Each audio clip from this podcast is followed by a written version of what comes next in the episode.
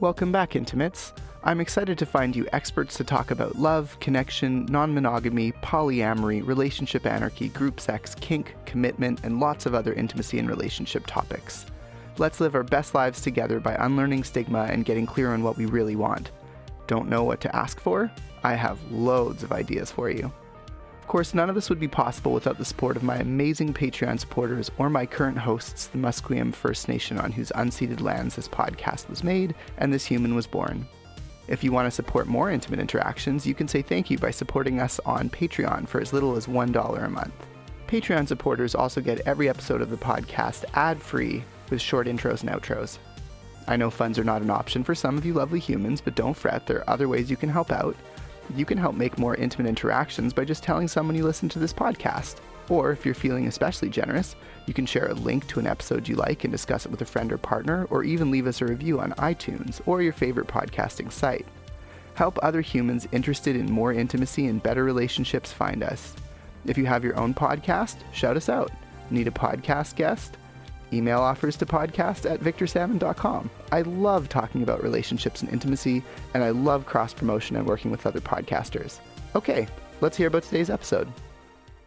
This session, Robin and I reminisce and fondly about an intimate moment from the past. After waiting years for a certain queer experience, Robin finally got the birthday present she always wanted. Afterward, after sharing the story, I mean, we talk about fluid exchange hierarchies and polyamory risk profiles. Remember Robin's second book, Polyglamorous, A Queer Mom's Misadventures and Lessons in Non-Monogamy, is available if you want more content. You can check her out at robins nest coaching dot com, all one word, or at alternative sexuality dot c a forward slash shop. um, I really appreciated that you signed the inside of um, of the jacket of my copy of Call Me Holly with no thank I you. I knew you'd appreciate that. I had to. I appreciate it so signed, much. You even signed uh, from like our wedding. We had like a banner for the guests. That's how you. That's why I did it, because you signed the wedding banner with no thank you, which was am- amazing. It's the best signature on that entire thing. I'm so happy you liked it. When I related the story to my, you know, cisgendered um, dude roommate, he was just like, that was not the right thing to say in that moment. No, it was the perfect thing. That was the, because like I'd completely forgotten at that point that people were there, right? I'm in my own world. Right. Susan, thank you. Like, right. No, thank you. And just this voice in the distance that just brought me back to the planet. No, thank you. It was the perfect so, moment. So the funny thing is, um, I had felt. So did I tell you about the story from my side? I like how I heard it. I want to hear it. Okay, cool. I'll um, happily relate that. So I was watching you and this person make out in the living room of whoever's place we were in. Um, was it was it your place or was it someone else's? It was my place. Right, it was your place at the time because you weren't living with your then partner. No, no, Brandon and I um, lived together. That was in an apartment in New West. Oh, oh, right. So that would have been your collective place together. Yeah, we each had our own bedroom, but yeah. Neat. That's so cool. And yeah, I, I remember the two of you flirting and the connection and shyness and like affection and like Twitter patient that I was seeing was beyond oh. adorable.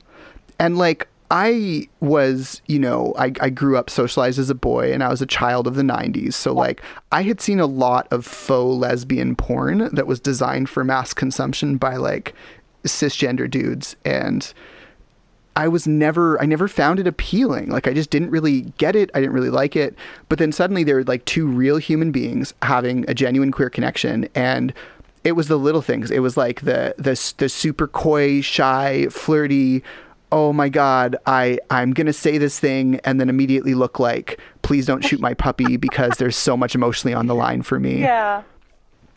It was just the most adorable thing that I had ever watched. And then when things started to get hot in like a gently hot way, it was like teasing, testing, very slowly approaching this thing that was like too spe- it was like a present that was too special to unwrap. Mm-hmm. That is a really good the, way of putting the, it. It was the hottest thing that I think I've ever seen because of the amount of teasing oh. and because of the amount of like genuine love and affection and like, and curiosity. Mm-hmm. There was just such a like uncertain need and, and this, this need for reassurance, mm-hmm. um, from each other almost. It was really beautiful to watch. So then when, you know, your partner was like, um, just go, like the, the bedroom's right there. Just go. So and, obvious. And the but two of you just like everyone, but I felt bad. Yeah. You were it like, was my birthday. You were like, right. You're like, it's my party. So I can't leave all my guests, but I really want to leave all my guests. Yeah. Yeah. My partner's like, just, and, just go. I was honestly like genuinely touched in like a heart place from watching the two of you. And then when you left to go to the bedroom, I was like, wow, that was actually one of the hottest exchanges oh. that I've seen between people. Wow. And that was like literally no clothes were taken off. There was no genital touching. It was just like, just young lovers, just really, really like uncertain and into each other. And I was like, that was really special. Like what we just watched. And, and then like a minute goes by. And it's just like, because I'm, I'm remembering um, the person who came in with me and your partner and me. And the three of us just sat there without saying anything after that comment for like a minute. And I was like, man, it would be really cool to be in there and just sort of see how that evolves. Yeah. And your partner was like, you know, you could um, you could just go see if you could watch. And I was like, no, I was like, I'm not going to be that creep. Of course he did. What a... I was like, I'm not going to... Such a shit disturber, right? He re- he's, I don't know, uh, I'm trying to think of the word. Um, I'm trying to think of, like, not a bad influence, not quite an enabler, but, like, an encourager. What's the word I'm looking for? He's definitely a facilitator. A facilitator. Yeah. He's, he's done that to me so many times, and I want to be thankful, but I'm also like, buddy... You always got to push right. people and like push just the right buttons and encourage all of that. And I'm I'm great. I'm glad that he did. It's just, of course, it was him that was like, you can go in there. He would. Um. So yeah. So literally, I was like, no, I'm not gonna like. I'm like, they just went in to get some privacy. Like, I I don't want to go in. And he looks and he's like, they did leave the door open. Oh. And I was like. They did leave the door open.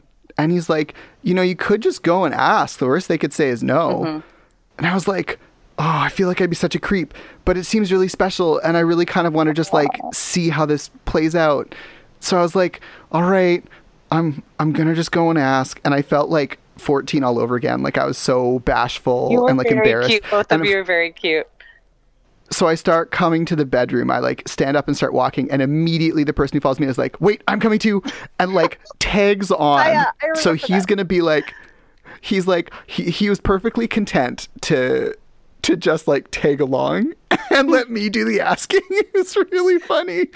Um, and because I knew you and the person that you were having your interaction with, um, like personally, I felt a little more comfortable asking. I don't think he did. So then I definitely remember being like. Hey, is it okay if we come in and watch? And I remember you being like, yeah, that's totally like, so long as all you do is watch and like, are you comfortable with it? And again, you like checked in with your partner mm-hmm. and everything seemed good. So, um, and then it was the person who came with me that was like, you won't even know we're here. So then we come in and we sit down super sheepishly and super quietly, like little boys that like are reaching into the proverbial, you know, cookie jar to get some tasty cookies. Yes. And then this whole beautiful scene like unfolds and I was just captivated. Like I didn't, obviously wasn't going to say anything, but like I didn't, I don't even think I made any noise. Like no, I was really captivated just you watching were there. It. Like you were completely silent.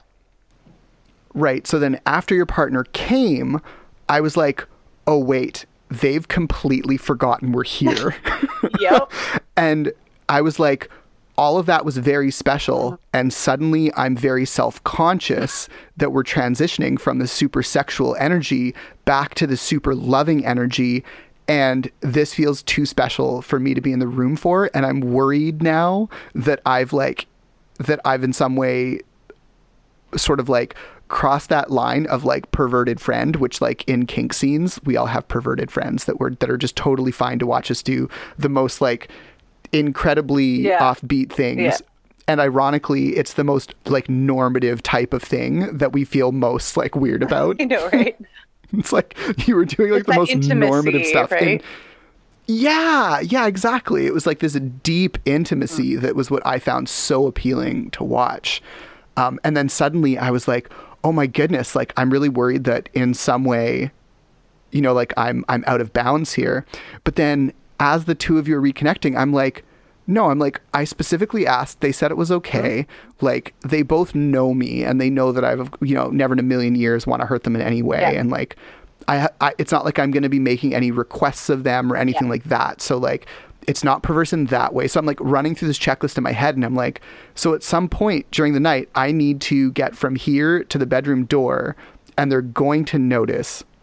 And I'm like, hmm, how do I want them to notice me in the room again without feeling like a totally disgusting creep? Right. And I'm like, well, no matter how I sneak out, it's going to feel like I'm like walking away with something if I don't check in with them first. Mm-hmm. And I was like, but how do I check in with them in a way that doesn't feel creepy? And I'm like, well, maybe that's the ticket. Maybe what I should do is just be like the creepiest version of myself I can be just to draw attention to yeah. the fact that I feel like a complete creep yeah, right now. Yeah, yeah. So then, of course, you're like thanking each other. Like literally, you've just given all the pleasure to this person, and this person's like, thank yeah, you. She thanks and me you're for just an orgasm, so good. And I've been waiting she, years. She thanked you like... so long. Well, no, and like all the like queer, you. all the all the queer exploration, like finally getting to to be with someone really hot mm-hmm. that was in your friend circle, and yeah, there's the thank you, no thank you, and I was like, well, it's now or never, yeah. and I was just like, You're no, thank women. you. Just the dirtiest, creepiest voice, the maskiest voice I could put on. Just and I still remember the look on her face of pure mortification. Oh, and then I just died laughing. I just that was perfect. Well, I thought it was. I knew that I knew that you'd appreciate it. It was really just the perfect way of, you know, bringing us back to earth. And I, I really do like humor, honestly, for so many different, you know, coping mechanisms. But you know. This, mm-hmm. It was a nice way to kind of break any tension. Like, you know, you're feeling tension over, okay, this is something really intimate. And there's always a little bit, I mean, it was relaxed, but there is sometimes a bit of tension when it comes to that transition from sexy to intimate to like, okay, this is real life. We're at a party right now. So it was, mm-hmm. it was a really lighthearted way to kind of break that tension and transition back to like, okay, Um, there are people in this room that have been watching us the whole time, the whole time, which I had forgotten. And it was kind yeah. of a nice reminder, but in such a f- fucking hilarious way. Um, and, you know, it, it speaks a lot to um, toxic masculinity culture that mm-hmm. you were so afraid of, you know, being creepy or violating us in any way of what we wanted, or that it was it isn't appro- is it appropriate to go watch? Is it appropriate to go ask? Um, right. And and even us, one hundred percent. I I don't want to necessarily speak for her. I, I'm sure she felt the same way, but I one hundred percent trust, and at the time trusted you and the other person there. I never would have thought in a million years that you, by saying, "Hey, can we watch?" I know that that didn't mean, "Hey, mm-hmm. can we join?"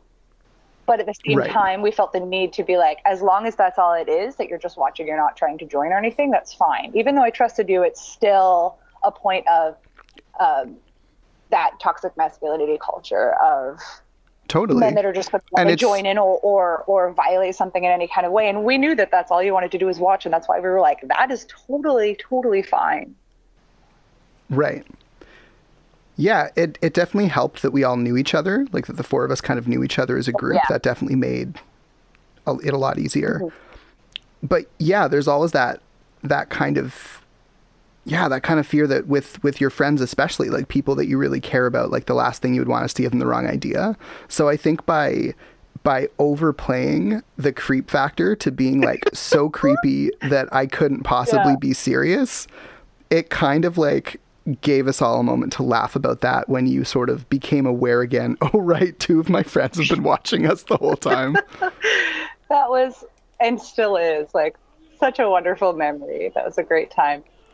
And it's it's mm-hmm. in the book that there was a lot of anticipation leading up to that time. This was somebody who was a good friend, but I had, like, I was falling over for her. And she was always very mm-hmm. teasing. She's very top energy and very tease and deny. And so, and she knew how much I wanted her. But with, my God, she really is tease and deny as well. She really, really is.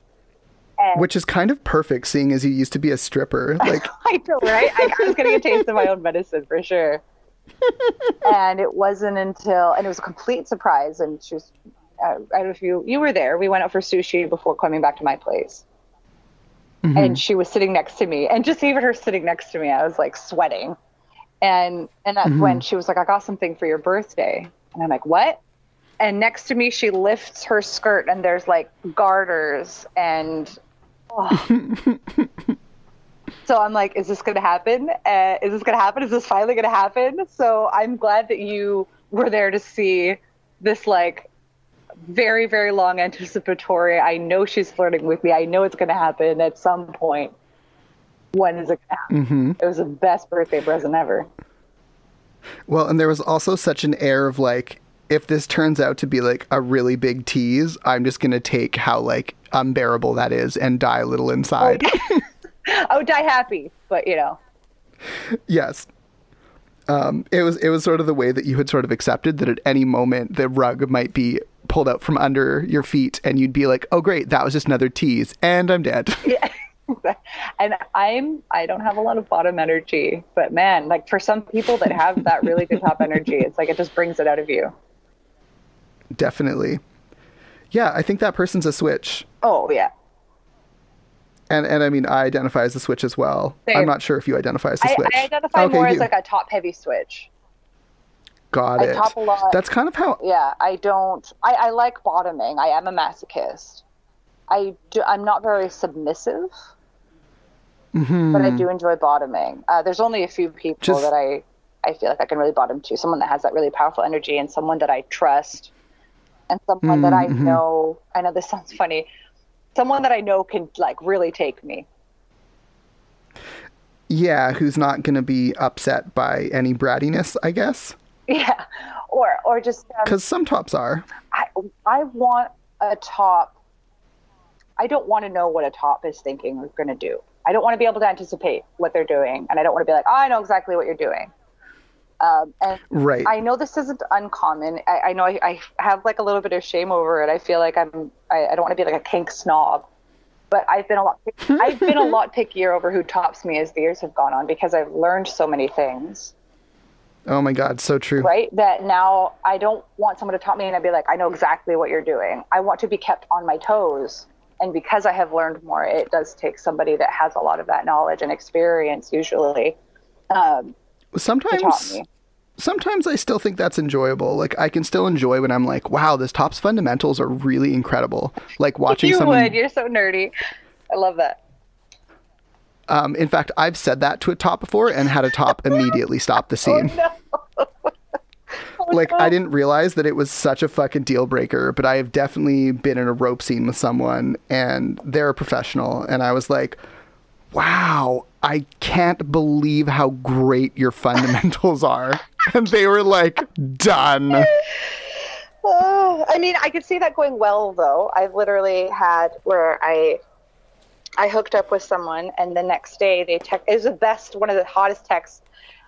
I got a text back and saying, "It was so hot. I just want to say how I loved how much you used a lot of medical terminology."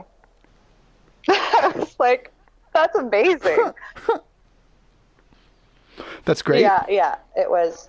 It well, it was somebody that specifically was non-binary and did have some dysphoria, and they were like, "I don't want to use a lot of slang." Right. Right. And I was like, okay, so sticking with like textbook stuff. And so I used a ton of medical terminology that night and they apparently were, were really into it. I was like, that's a hot text to get back. I loved all the medical terminology you used with me last night.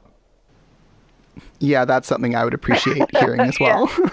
Anyways, uh, you want to talk about pro-doming? That's true. Um, let's save that for a different session. I kind okay. of want to switch gears and talk a little bit about polyamory yeah. risk profiles and fluid exchange. Okay. Do you want to talk about, um, because like I identify as non-hierarchical relationship anarchist. Um, how do you identify? Oh, geez. Uh, I know it's hard, right? I, yeah. I feel like I'm I'm somewhat of a combination, or maybe somewhere in between a relationship anarchist mm-hmm. and someone that is a solo polyam. Ooh, we could do a whole episode just on the difference between those two we things. We could, we really could. Because they're so similar yeah. in a lot of generalized ways. Yeah. So that's why I'm like, is it a combination? Am I somewhere in there?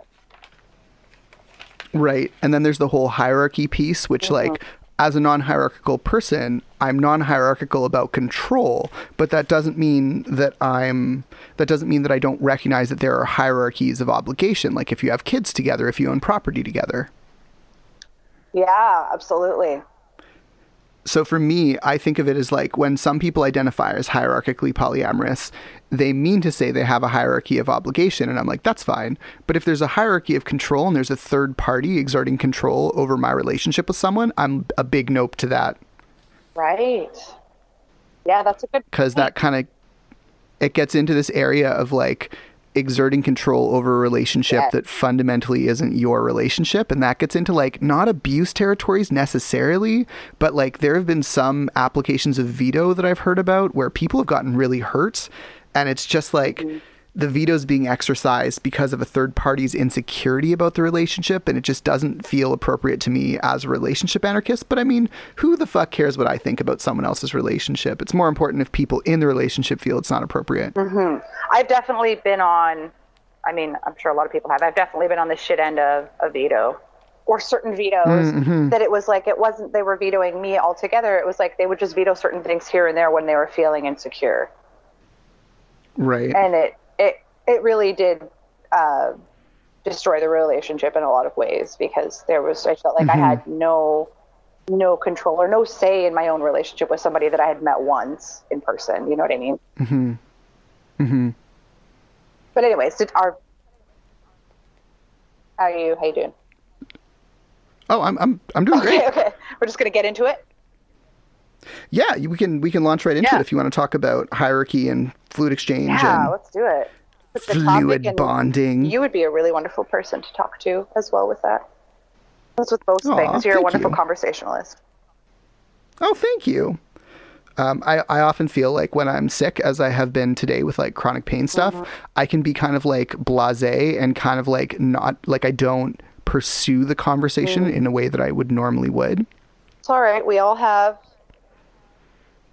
We have our days and our, you know, I've got, I have chronic back and hip pain and uh, I struggle with mental illness. And so I can definitely, definitely relate. Mm-hmm. Yeah. I just, uh, I don't know whether I've told you that I started a medication for depression. Again, whole other episode. I want to say congratulations, um, if that's the right term. Thank you. It is. It is appropriate in this case. Yeah. The medication has been great, minimal side effects okay. and extremely good at managing symptoms, which is ideal. That is wonderful. It can be so hard to find the right medication, the right dosage. It is it is very totally diff- very difficult because we don't exactly have ways to measure everything that's going on in our mental health, right? Totally. Not to mention, in a lot of cases, we aren't completely sure why drugs do what they do. Yeah. That like pharmacology is like, oh, we just know it sort of anecdotally helps with this stuff, and when we do a double-blind trial, we know that it. that people self-report that it helps. So it's like, Absolutely. cool. So it does a thing. We're not really sure how. We think this yeah. is how it does it, but we're not really sure how it accomplishes that. And it's like, yeah, cool. Definitely the kind of least exact science in pharmacology in a lot of ways. Oh my God. Yeah. Yeah. Um, but um, backtracking to polyamory yeah. and non-monogamy, do you want to talk a little bit about how quote unquote fluid bonding is a controversial term? Yeah. And I, I still have mixed feelings on it because I, I do understand why that might be important, but I do understand why it's controversial. Um, I, I it's so mm. I can't talk about how there are shades of gray of anything anymore. yeah. I just can't. It makes my stomach just going nuts. But I mean, I, I need another phrase for that, but there are many different shades um, of gray oh, when it comes to... I can hear the pain. It's painful to say. When it comes to that kind of topic, um, fluid bonding is um, essentially when you and a partner have agreed to uh, have certain fluid exchange during sexual interactions. Some people also might separate that um, or differentiate that from blood bonded, meaning they're okay mm-hmm. sharing blood, which um, on, mm-hmm. in terms of fluid sharing is the highest risk of fluids that you could exchange. And mm-hmm.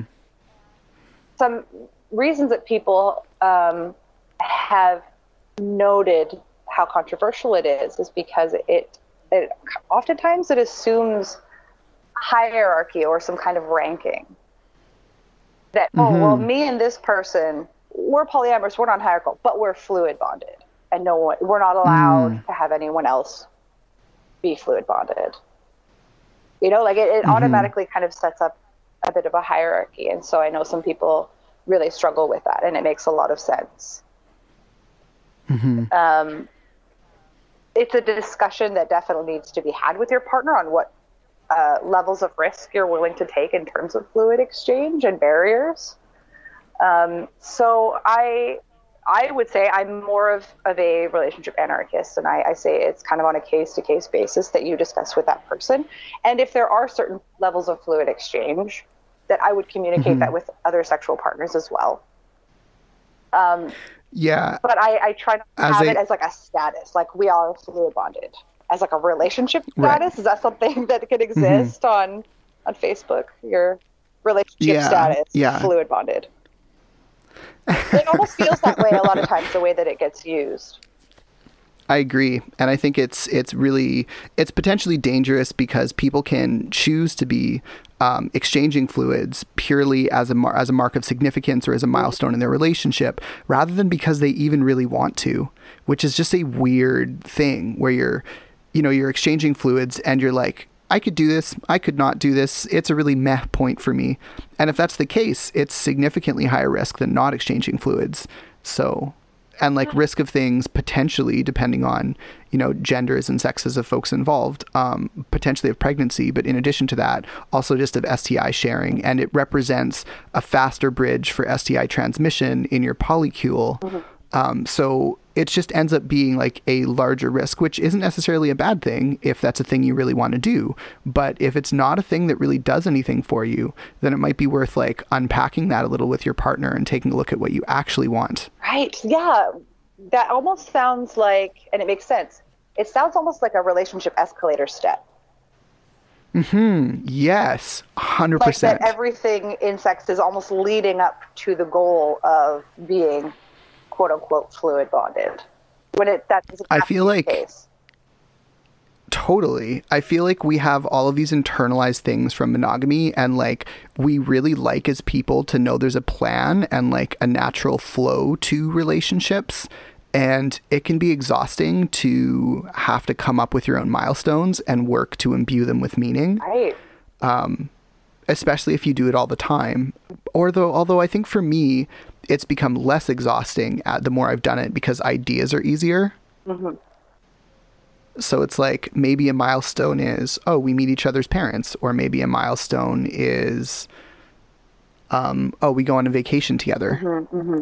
Um, there, there are a lot of ways to have milestones in non-monogamy that don't involve Um, necessarily sharing fluids. Having said that, I'm quite partial to sharing fluids, and there are certain acts that involve fluid exchange that I really like doing. Yeah. I have sort of made it a point not to share fluids with more than one person at a time, unless both of those people are like one hundred, like two hundred percent comfortable with that. Right. And usually only if, and this is going to sound so shittily one penis policy of me, and I apologize in advance. In the past, when I've done that, it's been sort of a, if any of you are having other um, people that you're fluid exchanging with, then you have to clear it with the person at the other end of the chain as well. So it's not just me that you have to clear it with. You have to clear it with your metamor because there's a direct line between the two of you now, mm-hmm. which is like not exactly one penis policy. No, I um, think that kind of makes sense. But like people don't always think of that. Mm-hmm. And a lot of folks who want to have fluid exchange with multiple partners don't necessarily want the inconvenience of that. Right.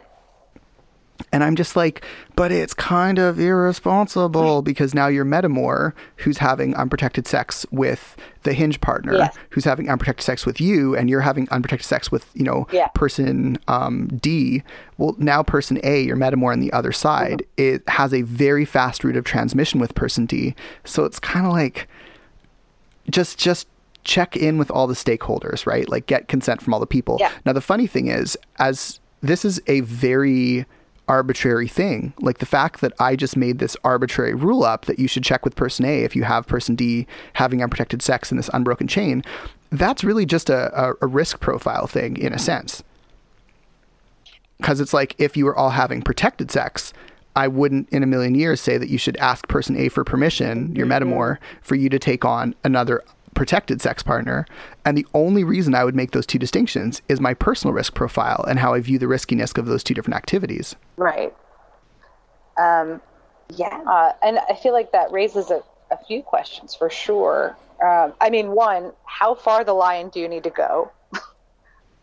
Right? Because I know that you know yeah. this, and a lot of people in non-monogamous communities are aware of, you know, the common cold and how it just makes this wave through the non-monogamous community.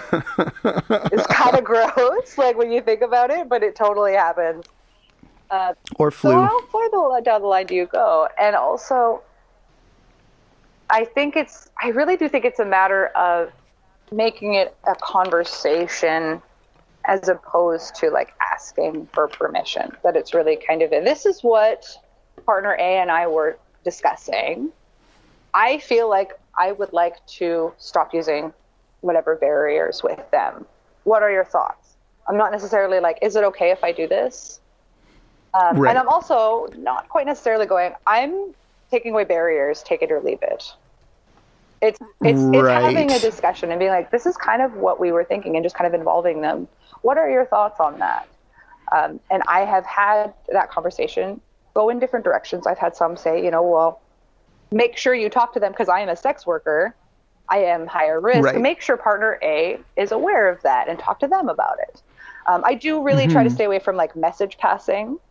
That's a big rule of mm-hmm. mine. Um, mm-hmm. But sometimes there's a little bit of discussion that does need to happen when not everyone is in the same room.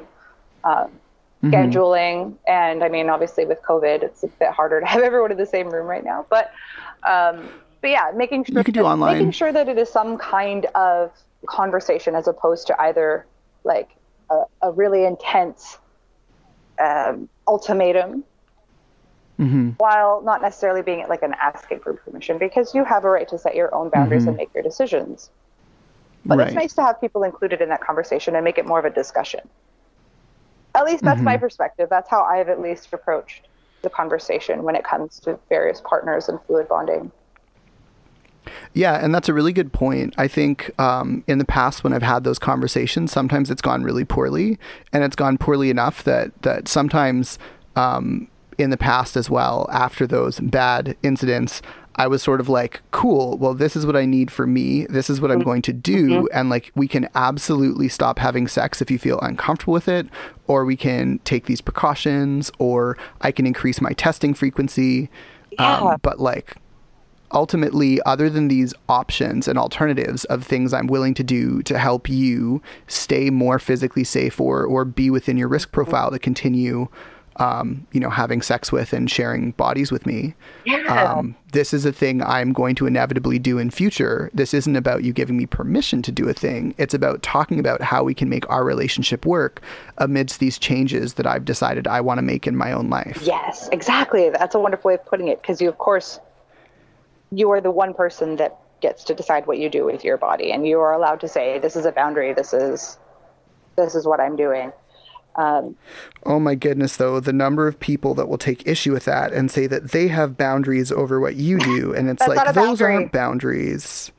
Those are expectations. Yeah. Those are demands. Those are rules that you want me to follow. A boundary is what you do for your own participation. So a boundary could sound like an ultimatum. It could be like, well, if you decide to go and start having unprotected sex with that sex worker, I'm no longer willing to have unprotected sex with you, but we can continue to have protected sex. That would be like a boundary. Yeah, yeah. I've had... Or even like a... plain and simple, I no longer want to have sex with you because I'm really sick of you getting a new partner every two weeks.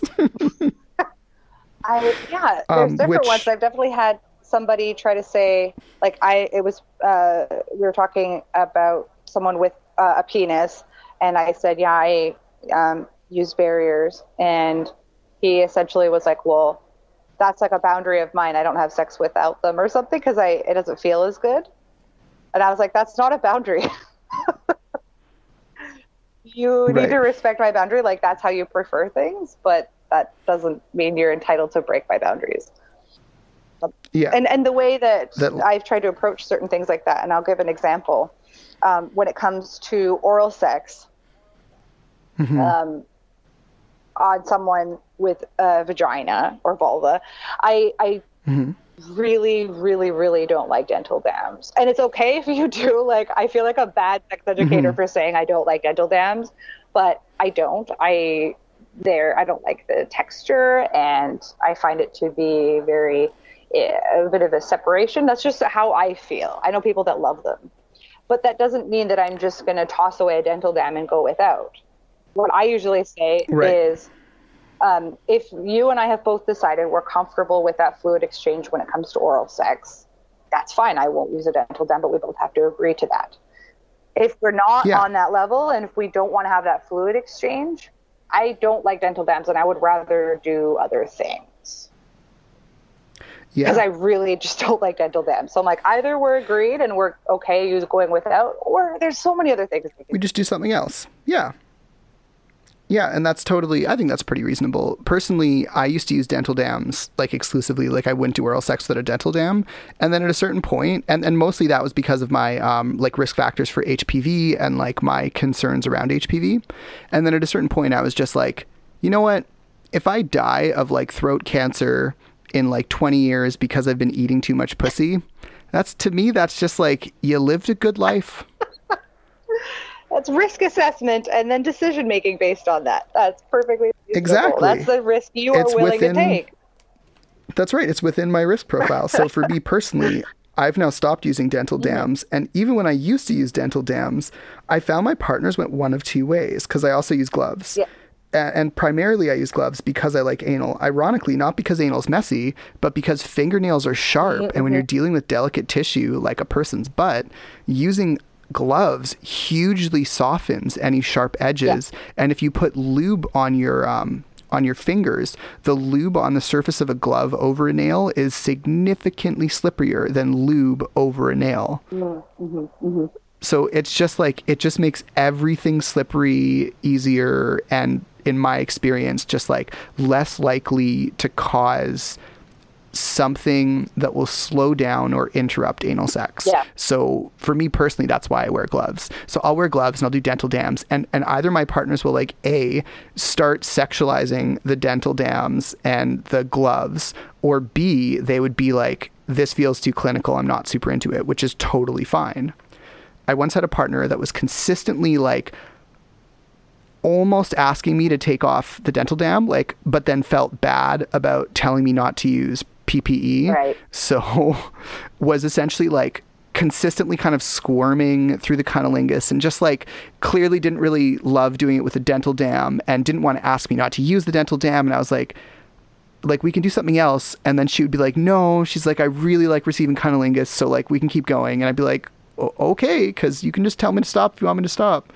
Um, but it was like, clearly she really wanted um, the cunnilingus, and it was instead turning into this like tease scenario mm. where it wasn't quite directly stimulating enough to get her off, which I actually enjoyed. Um, I don't know Boy. whether she did, but she kept saying she wanted to keep going, so I was good with that.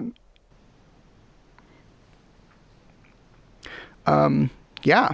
I guess we've pretty much talked this subject kind of to death. Um, fluid exchange can sometimes be hierarchical, mm-hmm. um, to consider what you actually want to need. Yeah. Um, yeah. Do you have any closing comments?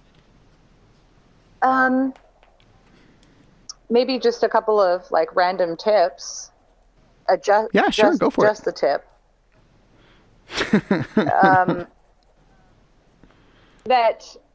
Basically, that um, it's one of those topics where I, and I use this phrase a lot in my life. I try to anyways. It's only weird if you make it weird.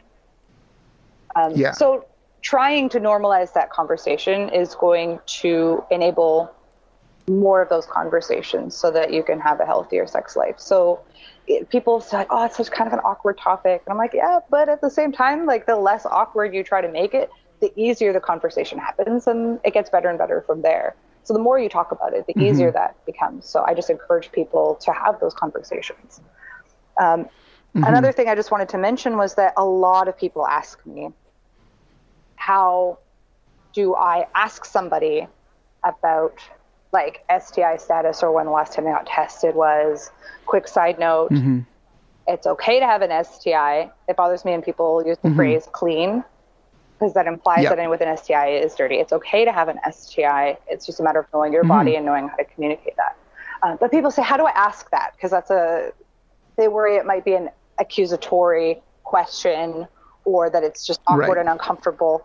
And so I, my easiest answer would be, I usually say, well, talk about yourself first. Don't necessarily ask them. I would start off with, yep. hey, by the way, this was the last time I got tested.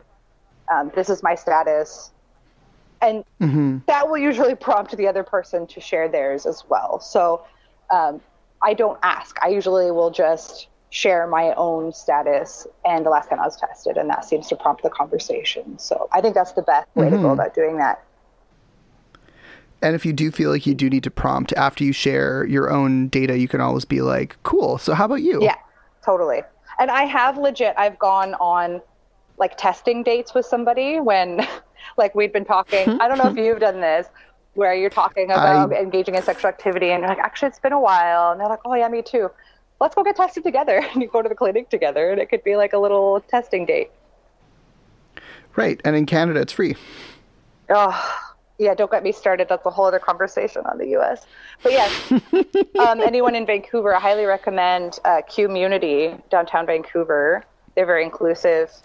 Um, they are anonymous. You can go in there and write whatever name, initials you want on their board, go get tested for free, get all the information and resources that you need.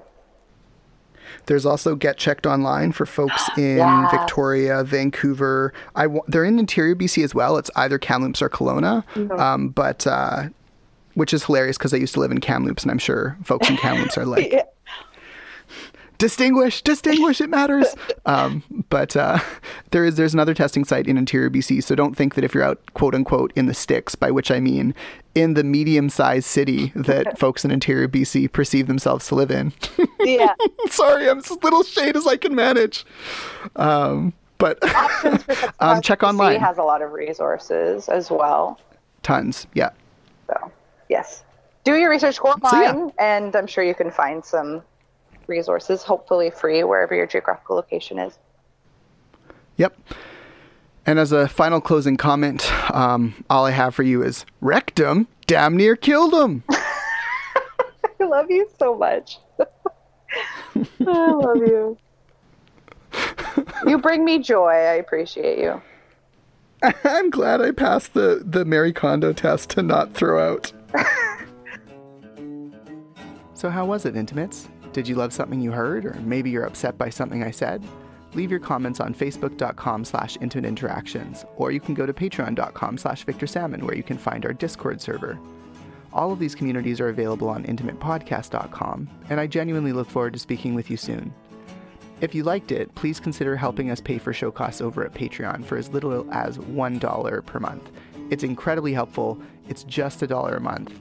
If you can afford it, we would hugely appreciate having your support. And hey, if that doesn't work for you, I completely understand. You can also help out by going to leave a review on iTunes or other favorite social media platform. Social proof like that helps so much with visibility and audience building. It helps other intimacy and relationship nerds find us. And if any of that just sounds like too much work, you can always do something really simple, and it still goes a long way. Something like just tapping share and sending an episode that you liked, maybe a favorite, to a friend or partner, or maybe you can send them something you think they might really like. That's probably more considerate. Thanks so much for your time and for your help in keeping us making more of Intimate Interactions. Oh yeah, I almost forgot. The intro music was Driving in the Rain by Timecrawler, and this outro music is Acoustic Blues by Jason Shaw.